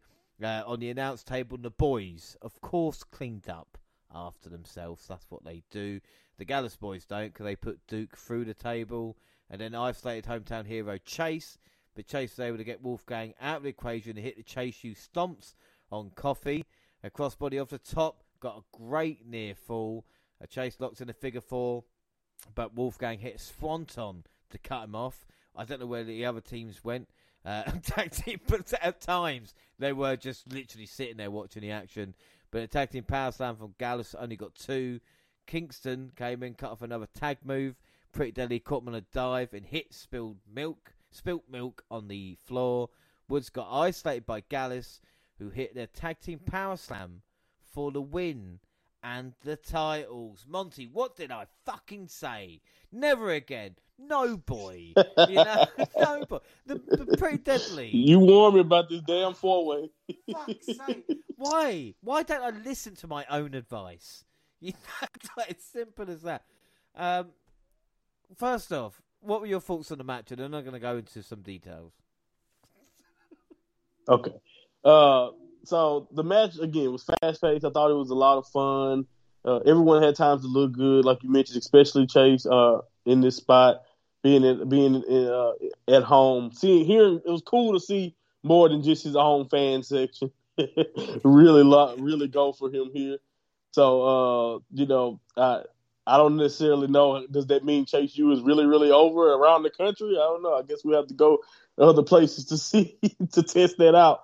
But uh, again, it was awesome to see that. And I, you know, I didn't pick them because I thought the timing was off. Uh, I didn't pick Gallus either because of that. I just again, I didn't think the time. I didn't think this was going to be it. But like you mentioned, you warned me that uh, this is exactly how Pretty Deadly uh, won the belt. So, you know, should have should have just paid attention to that. I don't know what it is about the booking here where they were just like, well, we need something exciting to happen. Yeah. Uh, the singles belts are probably not going to move. So both tag titles, you know what? Just just do it. Just, let's just go with it. Let's just switch it up. I'm happy for the Gallus boys. It's cool to see them as tag champs. But again, uh, when it comes to what the idea or what they're going to do going forward, I think we all kind of was, we, me and you kind of was both hoping for Pretty Deadly to get a playoff with the New Day again down down the line. And I don't know, maybe that's still in the books, but hey, maybe that's not in the books. I am happy for the Gallus boys as new champs. Gallus boys on top. It was cool for that uh, to that moment. I wanted to pick them, but I didn't. I stuck with the New Day, and you know, this is what you get. This is what you get. It was a good match, though. I, I actually thought I enjoyed. I actually enjoyed this match as, as random as it was. A little bit more than I, uh, I like Melo and Apollo, so I actually gave it four and a quarter. So you know, there you go. Even though it was a, uh, like you said, a, a tornado at times. Yeah, but come on, Pretty Deadly. I mean, dressed as matadors. I mean, you gotta love them, you know. And also, I, what, I never thought I'd get excited over a logo, but the Pretty Deadly logo, and I thought, oh shit, they're getting ready to be moved because you don't usually get your own logos and stuff. And just very right. simple as well, the P and the D. I mean, obviously, it won't be matadors, but you could do anything with that gimmick. And another thing I loved is Booker. Booker's a bigger fan as me. I mean, he made me sound he loved like, Pretty Deadly. Yeah, like, I sound like I'm a fan, but he was like, he went for it, you know. Um, Gallus, horrible theme. I like that theme. I'm going to mention it every time as well. It's horrible. Uh, um, was Wolfgang smuggling bananas? That's... that's question. What did, did? Please tell me everybody saw that. You know, you know they call it a sack. His looks more like a pouch, a pouch of coins or something. At the we, time, uh, so. we wondered where Joe Coffey was. He's in Wolfgang's tights. Look down there. Uh, my God, yeah. Anybody just watch? Even Kofi and Woods were staring at it. There's no, there's, there's no doubt about it. Speaking of uh, Kofi and Woods, like you smuggling a coin purse. Jesus Christ! Uh, where was I? Yeah, love New Day in N X T, right? Because th- this is this is what helps out, and it's just a shame when we again we might still get New Day, but I wanted New Day right. Pretty Deadly at, at Standard Live. What the fuck are, are New Day going to do at WrestleMania? You know, to be fair, apart from maybe hosting it. Not going to be it's a true. tag match, are they? You know, like, come on.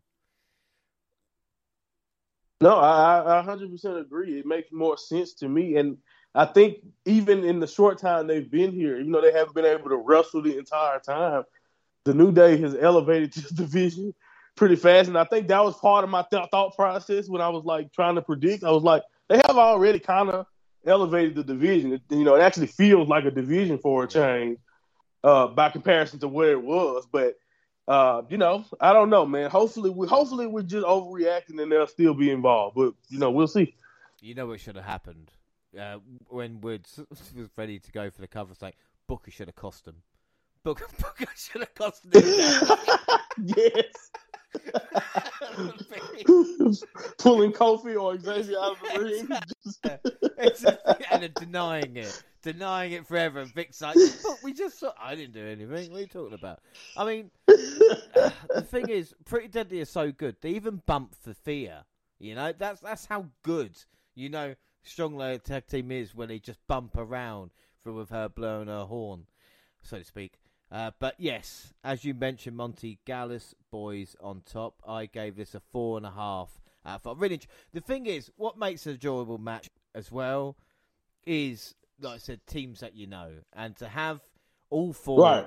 you know, like I said, Chase U, all have a little bit of, you know, like I, I love, you know, obviously New Day being the greatest team of all time, Pretty Deadly.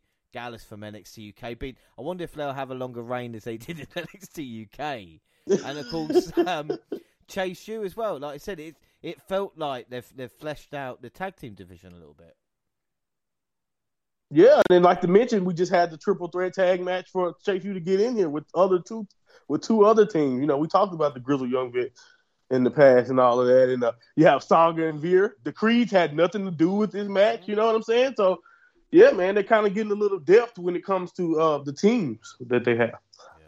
Well, predictions. Monty, James, and Gina went New Day. Jaxie went Gallus. Oh, nice shout. Hmm. Okay. Four for four, Jaxie is. Gina's on three. You and I are on one. I just need to stop watching, I guess. Oh, Paul, do you know what? Maybe um, we should just stop watching. Yeah, and start when we were speaking, we'll do better. We were so, I was so... Co- you even saw me. I was like, defo, definitely going to happen. Definitely going to happen. I mean, this is no way right. any other result. Like, who knows anymore? And just, yeah, it, it proves, or does it? Still got two matches left, but yeah, just pick at random next time. Uh, women's title, N X T Women's Championship, Roxanne Perez versus Gigi Dolan versus J C Jane. Perez were at a disadvantage because, well, you know, Jane and Dolan are Toxic Attraction and worked as a unit. And despite the fact only one woman can win in the end, and Toxic Attraction worked together against Perez, but the former Roxy was able to find ways to use the number game against them to keep herself in the fight. As soon as Jane tried to get a pin, Dolan was outside, they began to argue.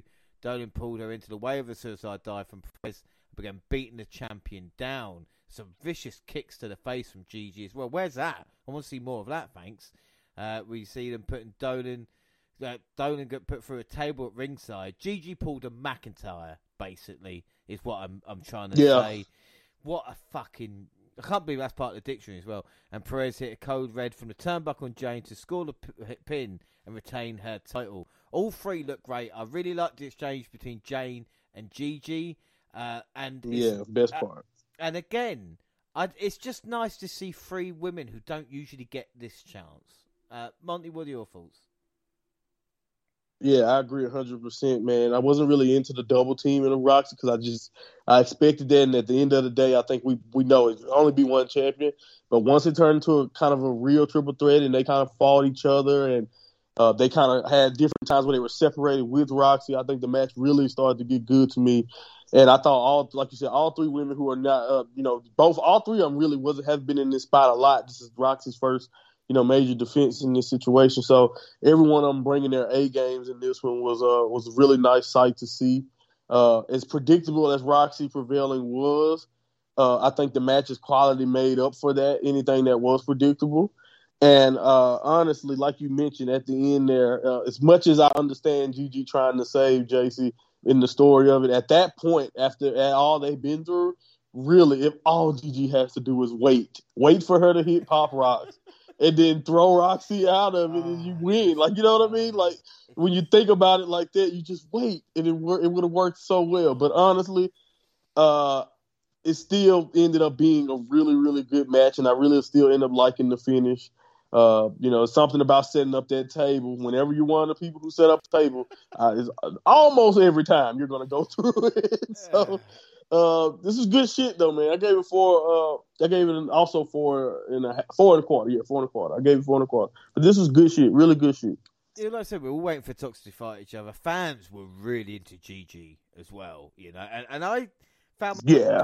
really getting into it and just watch it. And again, I don't know if it's a case of just it's not certain wrestlers rammed down your throat. It, we've not seen any Toxic Attraction in this kind of environment.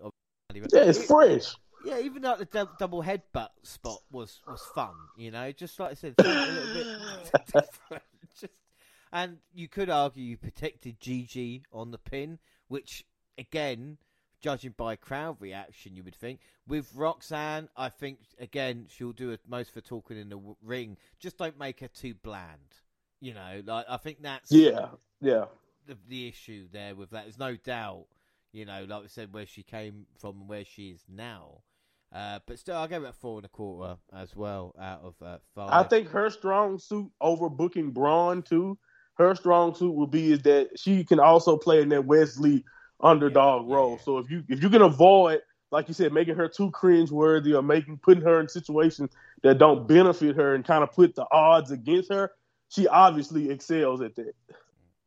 Right, now, uh, predictions, we all went Perez. So you and I are on two, four. Jaxie's five, five. Perfect score is on. So, so what the fuck is going on? Uh, then we move on to the main event. N X T title on the line in a steel cage match. Uh, Grayson Waller versus Bron Breakker. And Waller came out with a train of beautiful women and a golden shoey. That's my golden shoey, mate. A shoey I planted.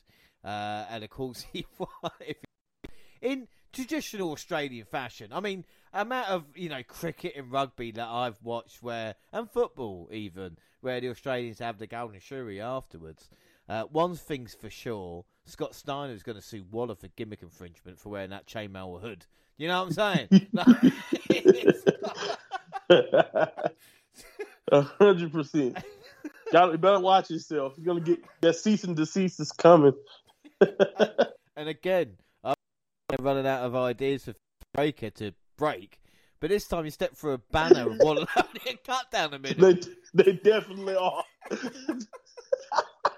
They are completely out of ideas, man. Stuff for him to break. Like, well, his name's Breaker. God damn it, he's got to do something. And it's like, what, what the fucking hell? Uh, but we see Waller jump at Breaker before he got in the cage and dodged a Breaker's spear, but Breaker stopped short of the barricade and clotheslined a criminal celebrating Waller. Breaker sent the door into Waller's face for getting them both in the ring. Breaker then ran wild. However, Waller used the environment and the damage already caused to find ways to get the upper hand. As time went on, it seemed like Waller found his groove and began to dictate the pace a bit. He became a bit more desperate. Waller started taking bigger risks. He climbed all the way to the top of the cage. When Breaker stood up, Waller tried to climb back down. That didn't help. And he got sued off the top. And the champ ended up hitting a huge spear from a running start to get the win after Waller pushed him in the face. I mean, that spear, man, that is something we all do in two K. Do you know what I mean? Like, that is a double rope spear is how you fuck someone up. You know? Like, uh, and one hundred percent, again, man. We won't mention what happened right at the end, uh, but we'll talk about the match right now. Yeah, and you mentioned it earlier, and this is the thing about the main event. And, and again, I warmed up to it. I thought it was good. But to get the crowd easily involved, more shortcuts, make it like a weapons steel cage match. There's enough bad blood between the two, you know, trash cans and tables right. and chairs, you know, just and, and Breaker, he breaks stuff. See, I mean, look what he can do. Uh, it's simple. What do you think of the main event?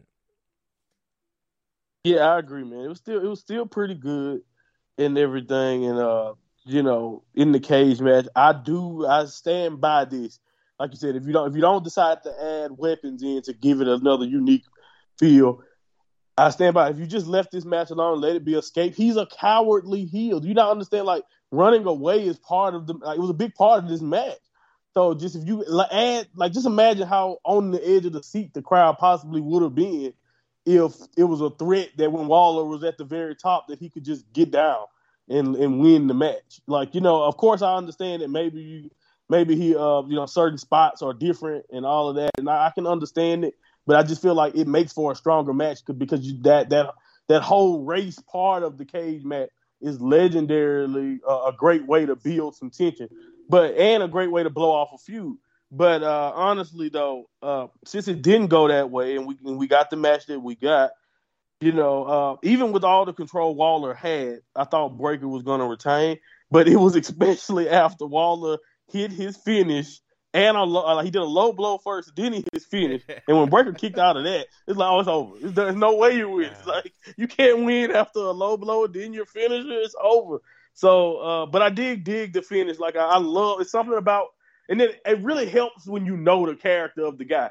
The Will Ospreay from uh, the Kenny Omega match, I'm not trying to compare them two matches at all, trust me. But Ospreay being defined in the end worked because that is who Will Ospreay is. He is Uh, defiant, cocky to the end. He will go. He's going to go down being himself, and I think that's the same in the same vein as a character when it comes to being cocky. When it comes to doing even even the thought, even uh, Waller trying to go viral and getting on top of the cell, uh, uh, cage in the first place, and then you know uh, having that at the end where he's defiant, knowing he's probably going to get take get you know speared out of his shoes, still pushing him away. Again, I love that because, again, it, it it really, really tells the story of, and it, it everyone who's been watching Waller this entire time like us, who known he's just been a loudmouth, he's been cocky, no one's been able to tell him anything from the beginning, and he's always going to always go for the biggest highlight. When you have those elements added into the match, it really is a nice touch to add something onto the match itself, especially because, again, I think we all figured that the champion would be retaining here. But, uh, again, uh, it was definitely still not probably my match of the night. So I couldn't I couldn't give it uh, anything more than four and a quarter, but I really, really did enjoy it. Well, this is the thing, isn't it? You know, Waller has done very well in his biggest feud and match in N X T. If he's not going to hang around, let him go to the main roster. Let Miz take Grayson under his wing. And, you know, with a little bit of polish and everything like this, well, Grayson's shown that he can... you know, do it. With Bron, he's dominant, you know, and like we talked about, he breaks stuff. Right. What else? You know, like, it's still enjoyable. Don't get me wrong. I like I said, I gave it a four uh, out of five, but the crowd did peak at the opener, which again is, mm-hmm. is you know uh, positives and minuses. But this is the thing with Bron and Waller; it, they get more experience, um, and like I said, we wonder what happens next. Well, the the final shot, not done that well, I don't think, but the final shot of the event was Carmella Hayes coming out on stage and indicating he tends to be the next challenger for the title. Monty, it's happening. Uh, your vision, I'm not going to say ah, uh, your vision's coming true. Yeah, it's about damn time, man. I, I've been, you, I, you, you, anyone's been listening here and you know, Uh, I've been waiting on this moment. It's time for Melo to not only get this shot at Bron Breakker, but to do it at the biggest stage possible for N X T WrestleMania weekend. I'm already looking forward to it. Uh, you know, it's going to be, it should be a special encounter. And I just really hope that they give, when it comes to storytelling, I hope that they put all, all that they can into the story to get us there. That's the only thing I'm a little iffy about. Like you mentioned, Uh, the the the that they tr- they tried to kind of give everyone that good tease that Melo was next, and you know it was kind of little, you know, definitely weird the way they tried to execute it. Uh, but at the end of the day, I'm over the moon that we're finally gonna get the two the the, the top two. I think the entire time that not only two point oh, but just this entire new crop of N X T talent. I think we all know that right now it's it's Bron Breakker up there at the top, and then it was Melo right there behind him. Or even, even like we said, we we was talking about this when Melo was the North American champion. That North, at the time, he was calling himself the A champion, meaning that you can, and honestly, we've mentioned it plenty of times, you can put his matches, his feuds over whatever Breakker was doing at the time. So to finally have them to meet up and possibly be the moment for Melo to finally become N X T champion, uh, we'll, ha- we'll have to wait it out and see. But I think the story is already it can be simply told by, you know, uh, and I just hope that they don't drop the ball when it comes to executing the story, because I think it's a lot. They can really make something memorable here happen if it's executed right. Yeah, it's just going to be Bron coming out and shouting, "Hey, Meadow, I don't like you. And I'm going to be a Trick, if you get in my way, I'll kick your ass too." That's... You're going to try to get under my skin and whoop, whoop, whoop, something like that, of course. Yeah, yeah. So, yeah. Everyone loves to try to yeah, get under yeah, Breakker's yeah. skin. No one wants to just beat him. Everybody loves to get under yeah, his skin yeah. for some reason. You think you, you think you can beat me, Jack? You know? Ooh, ooh, ooh, ooh. Just start bar- barking. Okay, yeah. uh, so, anyway. So, predictions. This wasn't a good night. I'm not going to lie. Um, Jackson Man. and Gina did go Waller. So, Jackson and Gina went Waller. We went for Bron. So, final scores. Me and Monty on three. Yes, half right for a six-card show. Gina on four. I'm happy, though. But you know what? I think it was a it was a last minute elf uh, elf us you know, to, to to go with Waller there. It was just a last minute. No, screw you. Just to show you that I really don't watch. We're gonna go with Waller. This is this one hurt more than the first time they beat us, by the way. Yeah, it's a shame. It's a shame, Jackson. They nearly are, but he didn't. Uh, but she did get a point for beating us at Vengeance Day. So the bonus league now, Jaxie was on eight, joins Monty on nine, Gina on eleven, I am on twelve. Wow. Monty, you peaked at Wrestle Kingdom, much like... I did. Much, I did like, much like this card did.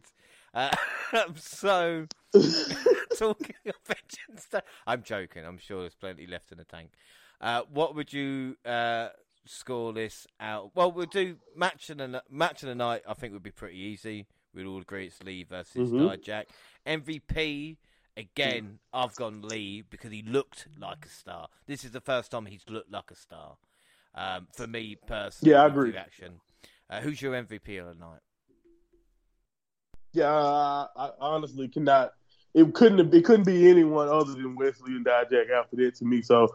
I'm definitely going Wes Lee here. Like you said, uh, you really, you, we're really not sure. You know, we've seen the North American title. This is the first time, you know, besides like the Cameron Grimes moment, it's the first time it's off Melo. And I think this is one of those times where it was finally someone else to set the tone that, okay, now this is this is my turn to take the North American title on a run. So, yeah, I like I like what Wes Lee did there.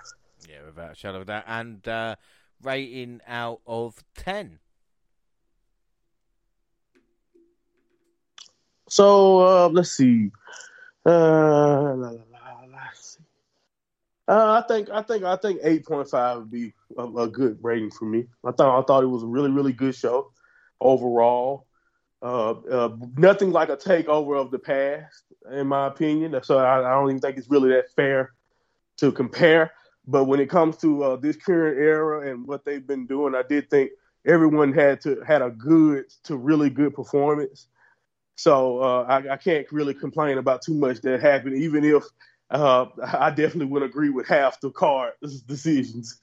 Well, like I said, the predictions were shit, but and right. But it, the thing is about take takeovers were near on perfect. So to try and compare, right? The, you, so the standard is not fair, man. But it, you know, you had Ciampa Gargano who like feuding for like a. two years, you know, and, and everybody was emotionally invested in each wrestler and sold out these arenas. These guys are just starting. In a year's time, you know, Hayes and Bron, this, this is the first time that they've they've been on N X T in this type of environment and realised, you know, hang on a second here, this is where the kind of real work starts. And it's like building those feuds. The crowd was into Wes Lee and Dijak because they put on a hell of an action. It's like the N X T right. tag team match as well with New Day. As soon as you've got someone like New Day, mm-hmm. even Apollo Crews at a stretch, you know, is like, oh, hang on mm-hmm. a minute. It, you know, and let's hope we can build from this. And then as we get to Stand and Deliver, and like I said, the other takeovers coming up, then we can start building a bit of momentum. But you can't do that without the story and characters to begin with, you know. So that's kind of disadvantage. But I'm going to give it an eight and a half as well. It was a good. It was a good event. You know, will I will I ever rewatch it? Maybe the opener, but yeah, I'm about yeah. to say I'll probably come back to watch that. But yeah, nothing else really no. was gonna get you coming back. No, but um, I think that's pretty much it. I mean, Monty, finally, what are your thoughts? Because we usually do at the end of an N X T update. What are your thoughts mm-hmm. on N X T and what are your hopes for the future as we are now on the road to Stand and Deliver? Yeah, like, again, I'm just hoping, like you mentioned earlier, for more just, you know, storytelling that makes sense, you know, more building up the characters of, of both both the women's, the men's, the tag divisions, all these divisions that we just consistently get more and more leading us towards not only to Stand and Deliver, but even to this next calendar year of N X T. You just want to see more just consistent storytelling and building Uh, when it comes to these characters, like you mentioned, uh, because now if they're going to be going on the road again, now for the future, you know, you're going to want to you're going to want to try to put butts in the seats at the end of the day. Now it's not it's not just you're not you're not in the safe haven of be, being able to just go back to Orlando or just still be in Orlando. So you know, I'm really really eager to see what the, what type of things change, but at the same time, what do they implement when it comes to storytelling? What How, uh, you know, how is Roxy's reign? You know, how do they protect Roxy going forward? What, you know, what is the storyline, if any, of a storyline when it comes to this Melo and Bron Breakker feud? Because, again, I think these are the two biggest stars on the brand. I believe you should, you know, definitely build this matchup to that, that in that way. But there's also so many other unknowns, like we talked about Jordan Devlin and now Waller, now that he's not in this spot. You have, uh, you know, so many other great talent. You know, and uh, you have the young talent like the Tiffany Strattons that they're obviously trying to try to build back up here. So we have a lot of things going on, a lot of moving pieces. We don't necessarily know what the New Day is going to be doing next, but I am excited to see where we go going forward. And I think that's at least a plus when you think about after watching a show like that. If you're still excited to see what happens next and where we're going, and, and you know, when it comes to television. I think that is the biggest plus when it comes to N X T at this point, like you said, because everything is so new. Everyone is figuring things out. So you just have to give it time. But I, I can't wait to see what happens and what, what is the story going into Stand and Deliver and what kind of card do we get overall? Yeah. I, do you know what? I'm already thinking about your reaction when we do the review on the WrestleMania Live weekend. We're going to literally be like an hour after it happened. You're going to be like the happiest Monty ever, or just like Bronson, cunt. I just want all right, I'm, oh, I'm going to be so dejected. Yeah, you'll know you'll know who won that by my demeanor on the pod. Yeah. But like I said, it is it's positive, so that is good for N X T. Uh, and let's see if they can stand and deliver as we head towards the event. So that's it for now. Don't forget, we're across all social media, Twitter at the W N R Podcast. I'm at the W N R J O, and you can find the entire W N R team on the Twitter banner. Monty, where can people find you or listen to you? All right, you can go to YouTube, type in Mind of Monty all together. You can subscribe to the YouTube channel, or you can go, like you mentioned, not only on your Twitter banner, or you can just type in at Mind Monty Pod. Click the link in my bio. You can catch our, catch our latest podcast where we detail uh, our trip to San Antonio and what's happened since, you know, that trip. And also, I will do my best to preview and review some of these New Beginning shows. They they have literally they piled up by the day sometimes. Yeah. But uh, I will do my best to get uh, ahead of that for you guys on the newest pod. So check it out. Yeah, we, we need your help. Like, honestly, like Jackson and Gina, I love them to bits, but they're not going to have a fucking clue what we're talking about on Battle in the Valley. I've got you, the matches that you put, I'm going to watch them, but it's like I catch up with the week in wrestling and then think, shit, I've still got twenty hours of New Japan to watch, but I will. I, Battle right. in the Valley, Battle in the Valley will be, I think it's on the eighteenth, we'll do it the weekend after. I'm praying and hoping that I'm caught up with New Japan by then. But hey, at the moment, as long as I'm caught up with the stuff I'm doing before the show, uh, I'm more than happy with that. Uh, W N R, W N R also on Facebook and Instagram, across all Google platforms. Send us an email, W N R podcast at gmail dot com. And YouTube, W N R podcast, we have the latest clips and podcasts at the same time. And YouTube is new SoundCloud. on your phone. Also, Spotify and iTunes, where you can download, subscribe, rate, and review there. So that is it. Our next episode will be A E W Roundup. But Monty, you, uh, I mean, I don't want to put the cart before the horse. I assume you will be joining us for the Elimination Chamber review, considering what a big match it is. Definitely. Oh, man. Montreal, yeah, I, I, I will have to figure out. Of course, like you said, I don't know. We'll figure out dates and all that. Mm. But, yeah, definitely. I'll try my best to uh, be there for that. That's, like you said, it's too too big of a show. Too big of a show to miss. Yeah, I do. I, I thought about doing it just me and Jaxie, but I don't think that's fair on you and Gina, considering, like I said, how big it is. But until then, I've been James Ronalds Lewis, joined by the mind of Monty. Monty, thank you for joining me for this show, our first proper premium live event slash takeover N X T show, and let's hope it's the start of many, many more. Yes, sir. Always an honor. Always an honor. Well, thanks for listening, everybody, and bye.